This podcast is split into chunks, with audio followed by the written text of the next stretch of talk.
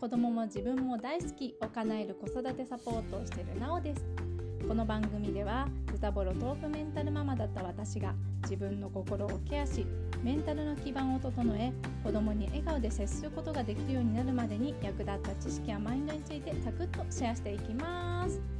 はい皆さん春らんま出会いと別れの季節真っ只中ですがいかがお過ごしですか？例年この時期は保育園で先生の移動のお知らせが配られて慣れ親しんだ先生とのお別れに切なくなる季節だったりします。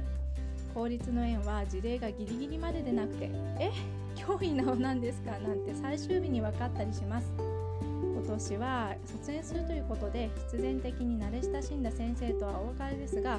息子くんはなんだか実感がないみたいですね、うん、意外とさっぱりしていて親の私の方が切なくなっています。いつも送迎で通っていた風景もいつも以上にキラキラして見えてここ通るのももうなくなっちゃうのかなとかもう目がうるうるです。ママ泣きそうになってるとか息子に茶化されますがそんな息子くんは E テレの番組改編が一番寂しかったようですね。朝7時からの、えー、某児童向け料理番組のシーズがね変わってしまうことにまじ泣きしていました。保育園の先生とのお別れより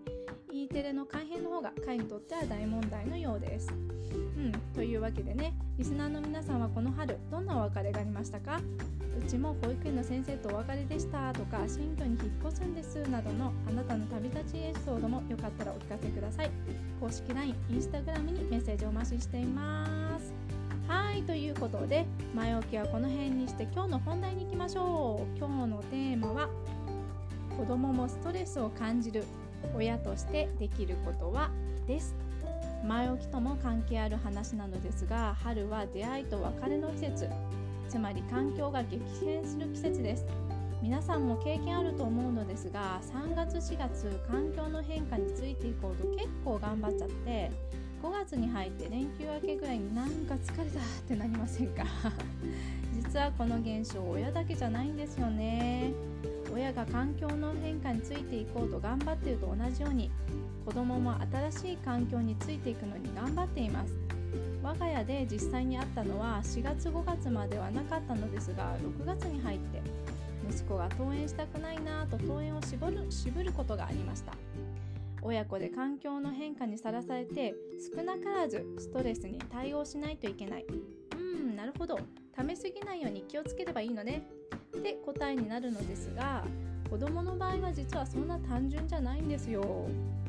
うん、なぜならね子供は自分が今ストレスフルストレスがかかっている状態だと分かっていることが少ないからです。そしてそんな時どう発散したらいいのかもあまり分かってないことが多いです。これは子供の年齢にもよるんですけど子供がストレスを感じているサインを察知したらそれはね心が疲れているよ。その気持ちは発散していいんだよと親が伝えていくといいと思います。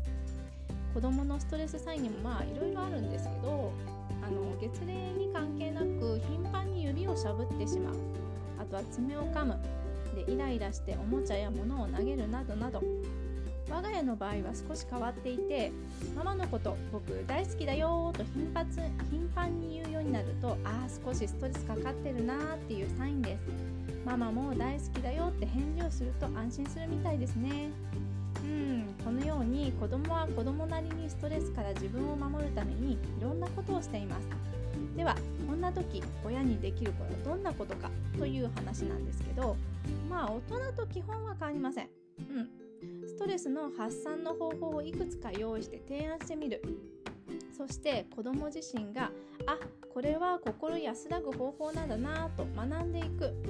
大切なのは子ども自身がその方法をしっかり身につけていくことだと思います。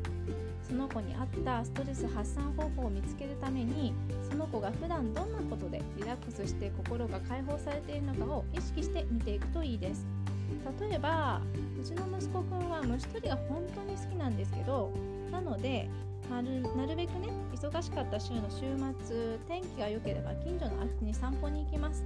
で天気が悪くて外遊びできない時は室内で昆虫の図鑑を一緒に読んであーやこうやいろんな話をします。うんこの虫はこの辺にいるのかな？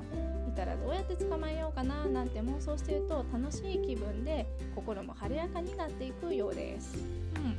自分の心をね自分で満たす。でまたは安らかにする方法を知っている。そしてストレスに自分で対処できる。このスキルはとっても大事だし内容を変化していってもセルフケアしていくという姿勢は一生もののスキルだと思います。